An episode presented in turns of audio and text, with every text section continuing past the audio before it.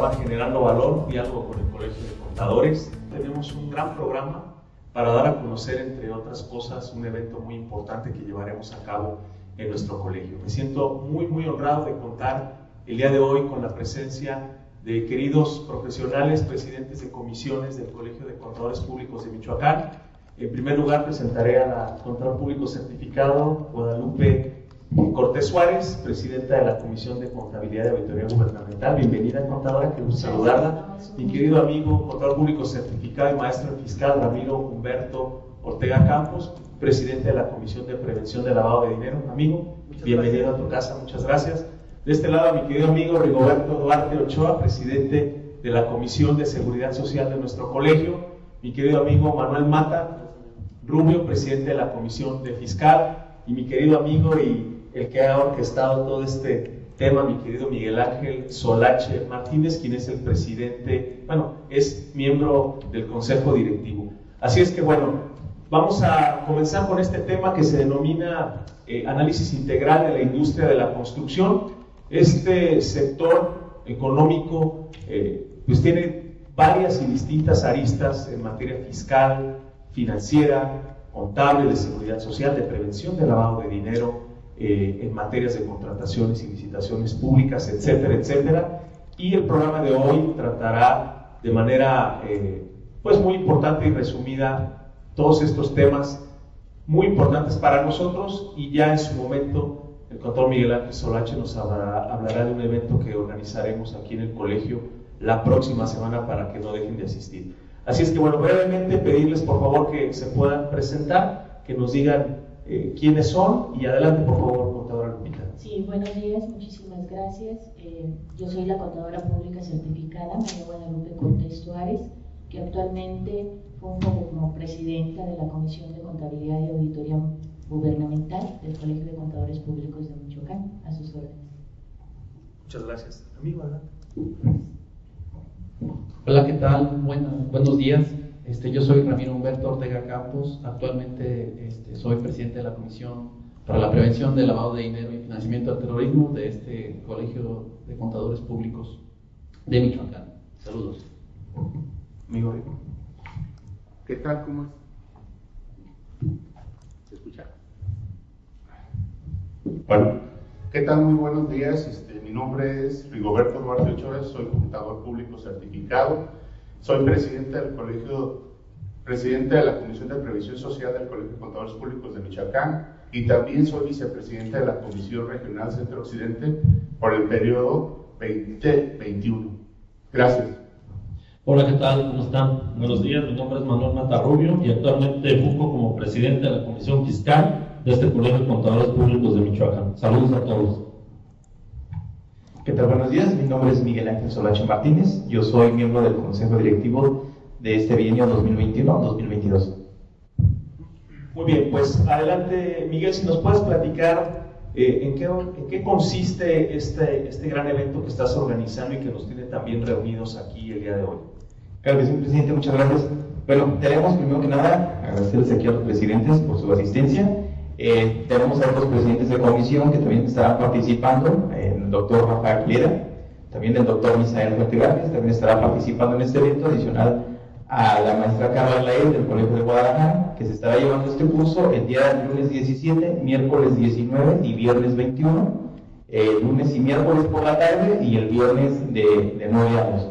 Eh, este curso bueno, tiene la intención de convocar a diferentes comisiones de aquí de nuestro colegio para que participen generar valor con todas y cada una de las comisiones que participan.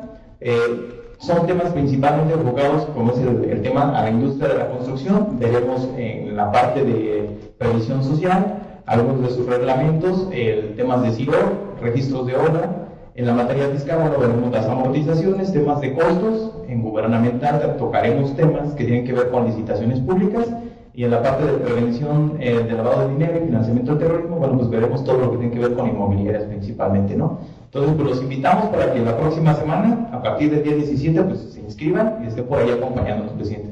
Muy bien, muy bien, excelente. Pues bueno, vamos a entrar en materia y bueno, quisiera preguntarle eh, al doctor Rigoberto Duarte, eh, decía hace rato Miguel, Miguel Ángel hablaba del famoso CIROC.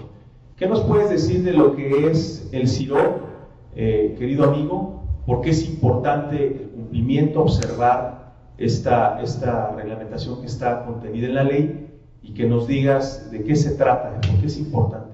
Bueno, bueno, este, más prácticamente el CIRO es una aplicación establecida por el Seguro Social.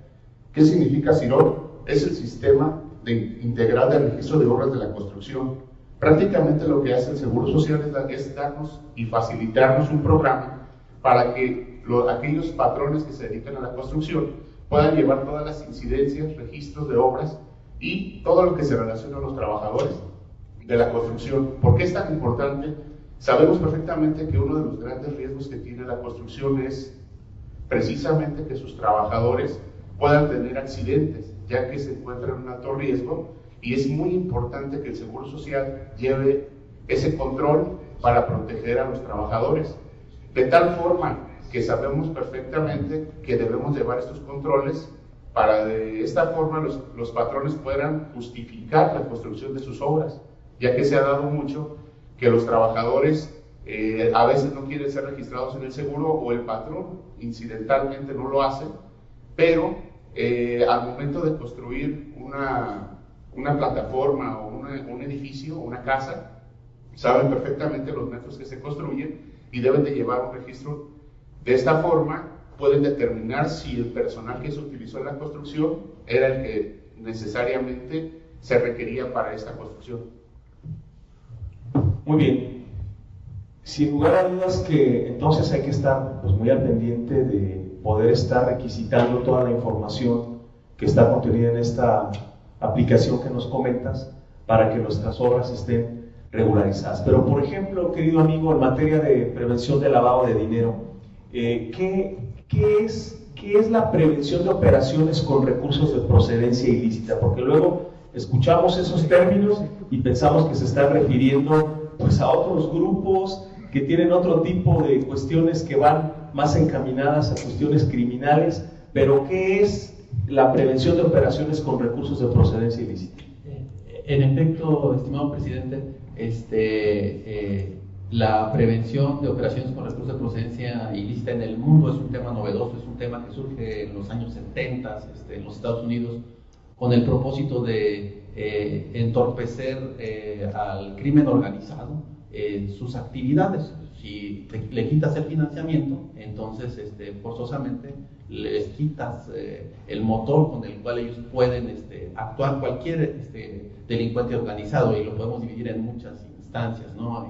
históricamente eh, lo quieren hacer contra la, gente que vende narcóticos, psicotrópicos o armas, terrorismo, pero en la actualidad es más amplio el, concepto y tomando las, este, las eh, palabras del presidentote, este, eh, podríamos decir que este, hasta la mafia del poder alcanza. ¿no? Y en términos de la industria de la construcción es bien interesante porque aunque la industria de la construcción representa en esencia contratos de prestación de servicios, a través de lo que genera la construcción, que no son servicios propiamente, sino que son inmuebles, este, se presta mucho para el lavado de dinero. Y entonces, eh, el Grupo de Acción Financiera Internacional desde los años 80 ha detectado una serie de actividades que, en las cuales el crimen organizado le gusta depositar sus fondos con el propósito de transparentarlos, ¿no? Desde lo que hablábamos, este, la gente que vende drogas o estupefacientes, hasta los de la mafia del poder. Es, algo que, que, que, la gente que tiene ganancias ilícitas siempre busca esconder para posteriormente transparentar e ingresar al, este, a la economía formal. En este orden de ideas, eh, la Ley Federal para la Prevención de Operaciones de, Procedencia Ilícita, de recursos de procedencia ilícita, genera una lista de lo que son las actividades vulnerables. Y esas actividades vulnerables tienen que ver mucho con, con la prevención. Son todas aquellas actividades legales, 100% legales, que el crimen organizado este, le gusta eh, utilizar con el propósito de esconder esas ganancias. Y en este orden de ideas, en la fracción quinta, tiene los servicios de construcción, los servicios inmobiliarios y todos aquellos este, eh, fuentes que tienen que ver con el, con, el tema de la, construcción Entonces, e, es eso lo que es de la prevención, es tratar de evitar que esos recursos lleguen a la economía formal, al sistema financiero. Muy interesante lo que comentas, amigo, ya, ya nos platicarás algunos, algunas cuestiones que hay que tener en cuenta y cuidar precisamente para, por un lado, cumplir con la ley y no ubicarnos en los supuestos que puedan llevar a tener un problema de ese tipo. Contadora Lupita, eh, bueno, ya escuchamos ahorita algunas cuestiones que se tienen que llevar a cabo en el tema de eh, las obras que se hacen por parte de los particulares. ¿Qué pasa con las disposiciones legales que regulan los procesos en la contratación de obras públicas nacionales e internacionales? Sí, mira, eh, hay procesos para la contratación, ¿sí? tanto de la obra nacional como internacional. Esta sí está regulada por la Constitución Política, por nuestra Carta Magna, y por la Ley de Operación, por la Ley de Obras Públicas y su reglamento, eh, así como los tratados de libre comercio en el ámbito internacional. Es bien importante eh, saber qué es una obra pública. Al final, la obra pública es la que se realiza con recurso público. En consecuencia, eh, toda la administración, toda la ejecución y toda la operación de la obra está reglamentada por estas leyes. ¿sí? Existen tres tipos de, contratación, de procedimiento de contratación, que es la licitación pública precisamente, eh, la invitación cuando de menos a tres personas y la adjudicación directa. ¿Qué es la licitación pública? La licitación pública es el procedimiento en donde la autoridad, en donde el gobierno federal, gobierno municipal gobierno estatal eh, invita a las empresas privadas, para lo cual pues emite una convocatoria, eh, que esta convocatoria es mediante las cuales las empresas privadas presentan sus ofertas para poder participar en cualquiera de estas este, contrataciones dependiendo de las características de lo que se pretenda contratar, por supuesto. Eh, adicional. Pues, decir qué tipo de contratos pueden celebrar entonces, por ejemplo, estas empresas que denominamos como constructoras. Excelente pregunta, amigo, porque a partir de ahí, pues deriva incluso la determinación del costo también para la determinación del impuesto sobre la renta. Pues hay diferentes tipos de contratos, contratos a precio alzado, contratos de precios unitarios, de administración, incluso. ¿Cuál es más recomendable? Depende del tipo de obra. Si, por ejemplo, el de precio alzado, pues ya el, constructor eh, arriesga o, determina los precios y dice, pues este es el costo que, que voy a, cobrar, más su utilidad obviamente, pero no se mueve de ahí. ¿Sí? Entonces, los contratos de administración es diferente, eh, ahí se va llevando una administración de la obra, se cobra un porcentaje y, una utilidad obviamente para el, para el constructor. Eh, los, contratos, eh, pues decir por comisión también son muy similares, donde por una comisión se, sobre el avance, eh, pero siempre sobre la totalidad, ¿no? Y cumplidas. Esta obligación se dio a partir del 1 de septiembre del 2017. Anteriormente se llamaba SATIC, el programa. Desgraciadamente quitan un programa que se mencionó de la construcción y uno de los elementos más caros que tenemos en nuestro sistema de construcción es el pago del seguro social. Y con todas las demás prestaciones, Infonavit, invalidez, sistema de ahorro para el retira, etcétera, etcétera. Ah, y el 3% sobre nómina que nunca se nos olvide, ¿no? Entonces, ¿qué es lo que consideramos nosotros? Que debemos de identificar primero con quién es el que está obligado a estar dentro de este sistema. La otra que sería muy interesante comentar es el hecho de que los patrones deben de registrarse a través de las personas físicas. No es la persona moral la que se registra, sino el representante legal con su firma electrónica para poder darse de alta en el Seguro Social. Muy bien, amigo, muy, muy bien. Pues hay que estar, hay que estar muy al pendientes, ¿no? Porque a la hora de que la autoridad, en este caso el Seguro Social, empieza a ejercer sus facultades de comprobación, pues son implacables, como todas las autoridades fiscales, ¿verdad? Pero bueno, pues eh, sabemos que, claro, pues es su función la de recaudar. Amigo Ramiro, comentabas hace rato entonces que la ley para la identificación y prevención de, eh, de, operaciones con recursos de procedencia ilícita establecía lo que son actividades vulnerables. ¿Qué es una actividad vulnerable, amigo? Que nos puedas explicar.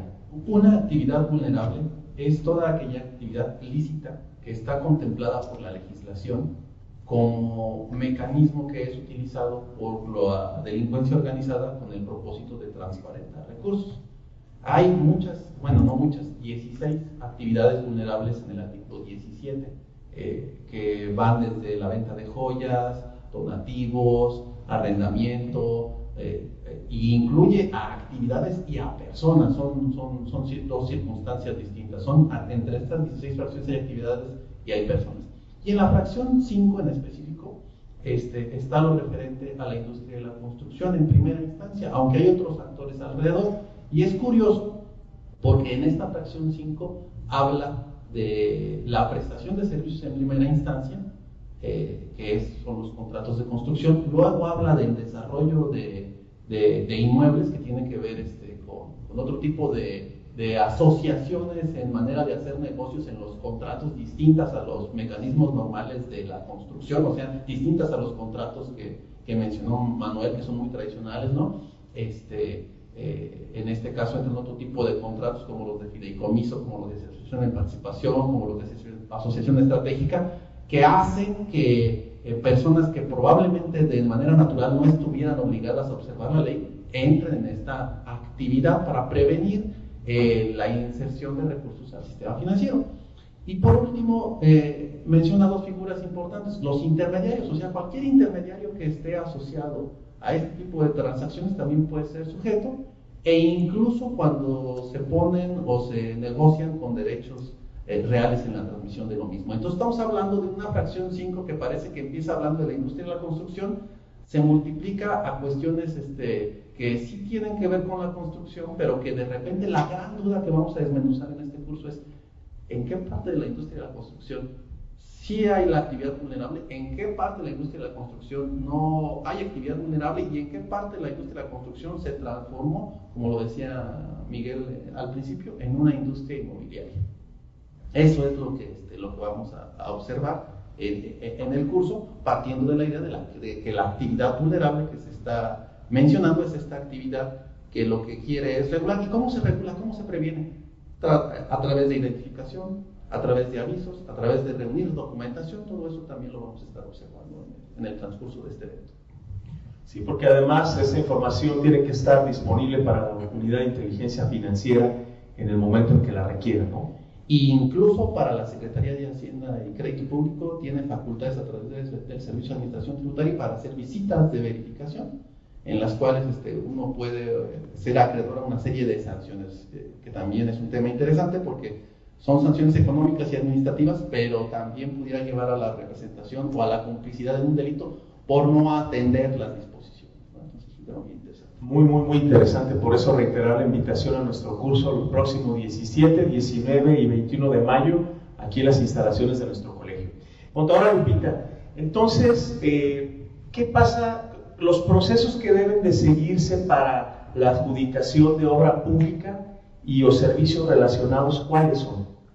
Sí, eh, como te lo mencionaba, es la licitación pública en primera instancia, que es la que incluso la ley obras públicas nos señala como, como la más, la que se debe de reconocer en primera instancia. Está la invitación a por lo menos tres personas y está la adjudicación directa. ¿sí? Entonces, la licitación, bueno, pues está abierta para todo público. Eh, como ya lo mencionaba, eh, es un proceso en donde, en donde se invita abiertamente a través de una página de Compranet, que esta plataforma de Compranet está abierta, hay que cumplir, por supuesto, todos los requisitos que nos establece eh, la propia ley y la adjudicación de estos contratos de obra pública por invitación, pues son las excepciones, tanto lo que es la invitación a por lo menos tres personas o lo que es la adjudicación directa, son la excepción a la, a la, licitación pública, de tal suerte que deben de reunir, pareciera que es más fácil, pero la realidad es que la ley establece eh, muchos requisitos para poder eh, entrar en este o para que el sector público eh, llegue a este tipo de, adjudicaciones. Entonces, son temas muy interesantes para la industria de la construcción que deben de conocer porque muchas ocasiones pretenden o quieren subir y el desconocimiento de todos estos procedimientos para la contratación de estas obras públicas pues detienen o, ya, no, ya no les permite seguir avanzando a toda la industria de la construcción. Muy interesante, por eso, muy interesante para que entonces eh, en el curso puedan conocer cuáles son los requisitos que se deben de cumplir y, y, que no queden fuera de, esta, de poder participar en este tipo de obras, aunque ya sabemos que también muchas son pues asignadas de una manera diferente. Pero bueno, ese, ese no es el tema. Peculiar, correcto. ok. Amigo. Él debiera nada más, pero no lo que en la práctica tal vez se realice y lo que todos quisieran. Así es. debiera hacer, cumplir la ley al pie de la letra. Y además no escapan esas, esas eh, licitaciones, no escapan al cumplimiento de, prevención de lavado de dinero. Todas esas que mencionas, presidente, que son asignadas de manera peculiar todas estas que, mencionas que son de manera peculiar, definitivamente están impregnadas de una estelita que pareciera ser que le llama a la prevención del lavado de dinero, porque en efecto eh, las autoridades gubernamentales deberían estar ocupadas en ese sentido, no tanto por el tema de la industria de la construcción, sino eh, eh, dentro de la... Mm, ¿Cómo se dice? No, quiero este, ser este... pues ¿cómo es, amigo? Eh, donde exista un delito, donde exista un delito, siempre existe un tema de lavado de dinero. Y, este, y el que se asignen obras eh, de manera peculiar, incluso de manera directa, pudiese ser un tema en el que pudiera haber ahí unos intereses ocultos extraordinarios que deberían de ser materia de prevención del lavado de dinero. Así es, así es. Pues aguas para, para todas estas, todos estos constructores que, que, que se dedican a esta, a esta gran actividad. Amigo, ¿existe algún estímulo en la adquisición pues, de terrenos, que es finalmente donde se pueden llevar a cabo este tipo de desarrollos? ¿Hay estímulos, algún estímulo fiscal en ese sentido? Sí, de hecho, eh, la, pues la ley aún sí los, los conserva, afortunadamente para los desarrolladores inmobiliarios, que vale la pena comentar que este tema de la industria de la es muy amplio ¿no? De repente se constituye una empresa nada más como una constructora, pero el día de mañana termina siendo comercializadora inmobiliaria, como dice Ramiro, ¿no? Eh, creando fideicomisos, AMPs, etcétera, etcétera. Entonces, eh, y ahorita con el tema del crowdfunding, ¿no? Que está muy, muy de moda, pues ahí entra también el tema del lavado de dinero y por el tema fiscal ni se diga, ¿no? Entonces, sí, sí, los estímulos los han dejado en el tema de la adquisición de terrenos, donde te dicen, pues lo puedes deducir. Si lo vas a dedicar exclusivamente para la comercialización o vas a construir, deduce el terreno al 100%, con cierto porcentaje que se dedique la, que se la constructora. Sí, esos estímulos ahí están y ojalá que pues, se queden por mucho tiempo. Se consideran dentro del costo como tal, amigo. Muy bien pues para tenerlo también en cuenta. Y entonces, amigo, bueno, pues ya tenemos el terreno, este, ya nos registramos. ¿Qué pasa? ¿Cuáles son eh, las incidencias que, que, se presentan de manera más frecuente durante el desarrollo de las obras, amigo, y que también tienen que poner especial cuidado eh, los patrones para cumplir con lo que dispone la ley? Bueno, viéndolo desde un punto de seguridad, los errores que por lo regular se cometen es el hecho de invitar a los trabajadores a un proyecto, pero resulta de que la ley del Seguro Social me da cinco días para registrarlos ante el seguro y que tengan sus derechos. Más sin embargo, desde el primer día que ponen un pie en la obra, pueden tener un riesgo de trabajo.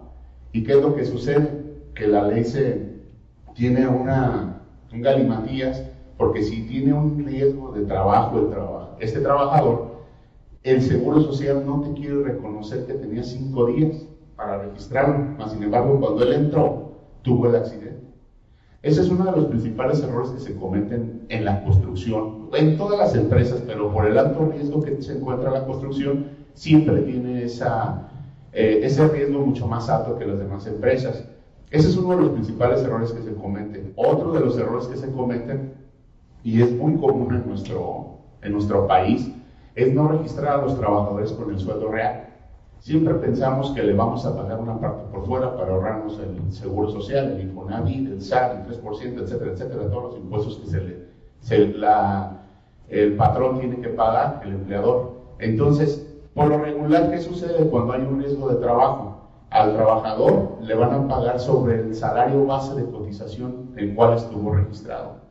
Y empiezan conflictos, demandas por parte de los familiares al decir o al denostar o al levantar la mano de que se le pagaba más en relación a lo que ese sueldo percibía. De tal forma que yo los invito a que todos registremos a nuestros trabajos con el salario real para que estos trabajadores tengan la protección en el tiempo y en alguna enfermedad que sufran. Es muy importante también recordar que hay diferentes tipos de servicios que se prestan en una construcción. Acordémonos que hay desde albañiles, de este, maestros de obra, eh, oficiales de obras, esa es la palabra correcta, plomeros, electricistas, eh, carpinteros, yeseros, etcétera, etcétera. Es, es un cúmulo de, de, personas que entran de ese blog, pero hay que recordar que tú tienes el derecho también de subcontratar ciertos servicios cuando tu especialidad es construcción de obra. Tienes que hacer contratos también con estas empresas que te prestan esos servicios que tú no eres el especialista. Tú construyes, pero las remodelaciones y cualquier cosa que se tiene que hacer, hay, hay grupos especializados que se dan. Suele suceder que aquellos que te surten por bomba el, el concreto, ese, ese, ese producto no metiste mano de obra de personal, la empresa te prestó el servicio. Entonces esos metros de construcción que te están dando realmente no entran dentro de tu contabilidad para que te consideren parte de la construcción tuya. Por eso hay que tener contratos con este tipo de empresas que te permitan disminuir la cantidad de personal que tenías en tu obra. Eso es muy importante, tanto en las plataformas como en todas las, este, los primeros pisos. No soy muy bueno en este tema, pero para poner lo que viene siendo los techos y las azoteas, casi todo se, se distribuye por bombas. Ya, ya quedó atrás ese hecho de que, de que iban a dar un colado a la gente y metías 20, 30 personas, ahorita ya se hace con bomba. Entonces, esos contratos, esos pagos, te van a ayudar a ti para disminuir la carga este, financiera eh, ante el Seguro Social. No sé, algo más. Pues mira, aun y cuando ya no se hace de manera tradicional, pues sigue habiendo las carnitas después del, ah, colado. Querido amigo Ramiro, una, una pregunta muy, muy importante.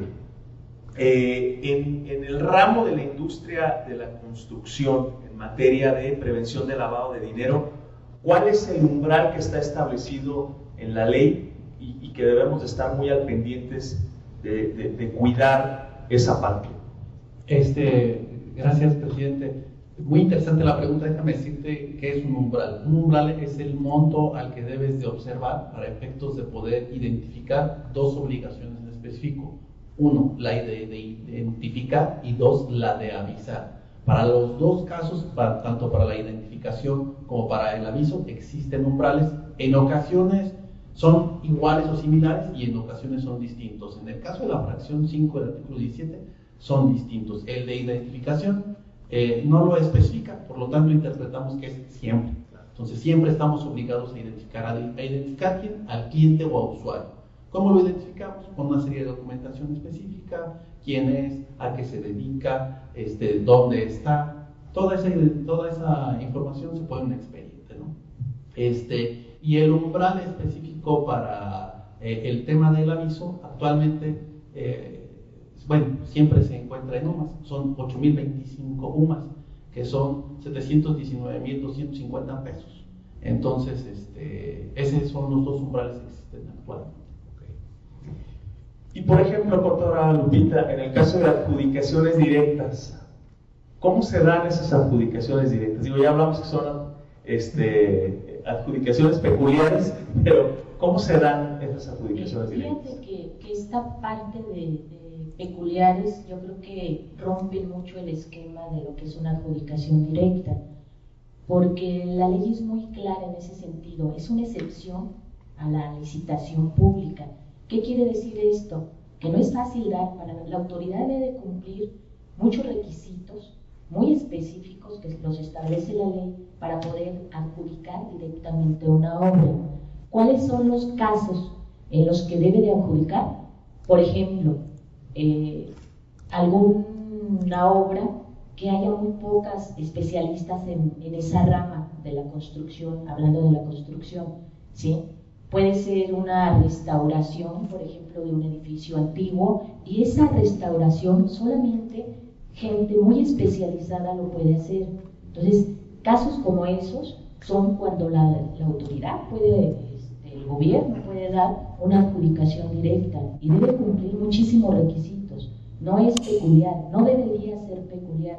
Entonces, sí es incluso para quienes hacen trabajos muy especializados y que saben y que pueden en algún momento tener acceso a todo el programa de obras públicas, identificar todas esas este, obras en donde se requieren eh, servicios muy especializados y donde podemos llegar con la autoridad y decirle, mira, esta obra me la puedes adjudicar. Y esta adjudicación la hace directamente la autoridad, no, no, no la licita, vamos. Sin embargo, yo puedo este, llegar con la autoridad y decirle, esta obra que tú tienes que requiere un tratamiento muy específico, muy especializado, la puedes adjudicar porque yo cumplo con todos los requisitos.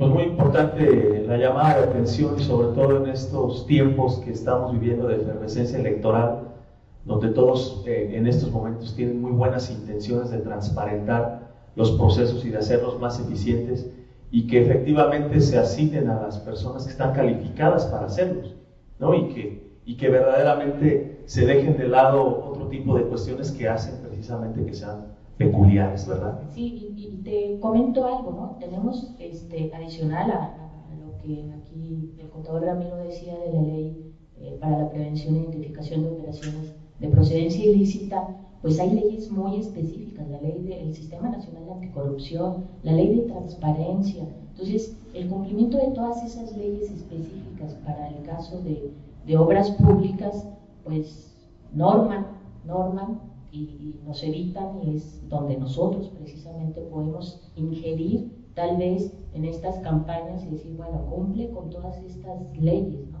Que al final la obra pública, si bien es cierto, pues se hace con recursos de nuestros impuestos. Entonces, en ese sentido, como ciudadanos, yo creo que debemos de ingerir un poco más. Muy bien, muchas gracias, contadora. Amigo, pues un tema que siempre pues, es el coco para la mayoría de los contribuyentes es lo que tiene que ver con el costo de ventas, que pues es la deducción más importante que se puede tener y, y en este ramo de la construcción pues tiene muchas aristas, ¿no? También dependiendo de la acumulación de los ingresos que ya nos comentabas, porque bueno, pues eh, sabemos que si no hay, no hay ingreso o venta, pues no hay costo. Pero entonces, eh, ¿Cuáles son algunas de las particularidades que vamos a poder comentar en este curso y que las empresas deben de observar de manera muy puntual?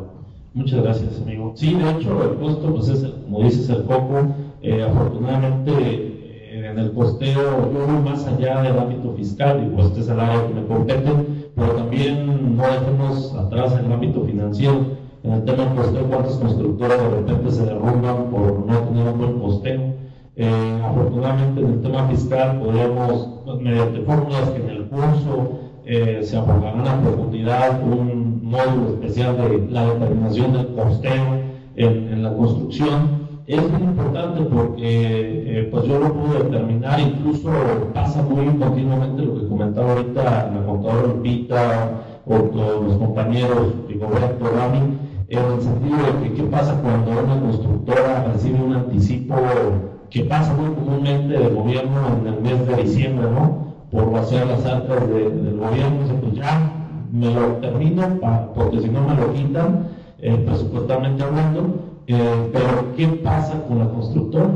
Sí, es un ingreso acumulado, sin duda, pero no hay costo. Entonces, ¿se puede reducir ese costo? No se puede reducir ese costo. Obviamente hay procedimientos para reducir el costo, eh, avisas a la autoridad, y, y dar la oportunidad de reducir los famosos costos estimados también. Entonces, el tema del costo, sin lugar a dudas, es el más importante de las deducciones autorizadas que me marca la ley y pues sí es un tratamiento muy específico que pues necesitamos un módulo completo, ¿no? Y lo van a tener el, día del, lo van a dejar el día de la semana de la control.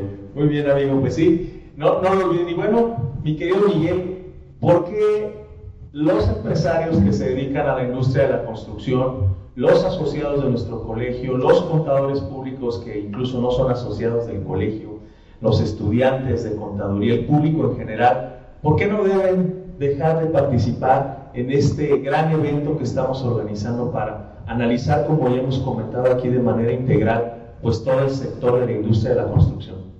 Muchas gracias. Bueno, pues adicional a ellos, agregaría también por ahí arquitectos, ingenieros, todos aquellos que, que tengan algo que ver con, con, el tema de la industria de la construcción. ¿Por qué, ¿Por qué, deben de venir? ¿Por qué deben de estar aquí con nosotros? Bueno, principalmente por una cuestión de, de capacitación para todo el personal, socios y no, y no socios los invitamos. Eh, hay temas muy interesantes, como comentaba la contadora Lupita, como comentaba este, este Manuel, hay temas, por ejemplo, hasta si nos topamos con restos arqueológicos en la industria de la construcción en un tramo carretero, bueno, hay permisos que se deben solicitar a Lina. Si aparece un Manuel por ahí también, hay, hay, momentos en los que se deben de, haber ciertos ciertos permisos. Eh, el tema de la, de la construcción acá con eh, el amigo Rigo, del CIROR, es importante que las empresas conozcan eh, la forma de darle a la, la construcción todo el tema que va amarrado con el SUA hoy día por medio del de qué trabajadores participan en, la construcción. Es importante que conozcan esto porque el pues, en este caso no hay complementarios con materia fiscal, que hay pagos de diferencias nada más y ya no hay forma de corregir esta parte, ¿no? Hay que llevar muy, muy adecuado esta forma. Eh, también el que se conozca la parte del costeo, como bien comentaba Manuel, cuando ejercen esos recursos del gobierno, dices a fin de año te toca que andar ahí pagando chayotes, ¿no? coloquialmente. Bueno, aquí es donde entra la parte de NIPS también, esta asociación del costo con el ingreso. Es importante que la conozcamos. Ahí tenemos al doctor Rafa Aguilera, un experto eh, eh, en esta materia.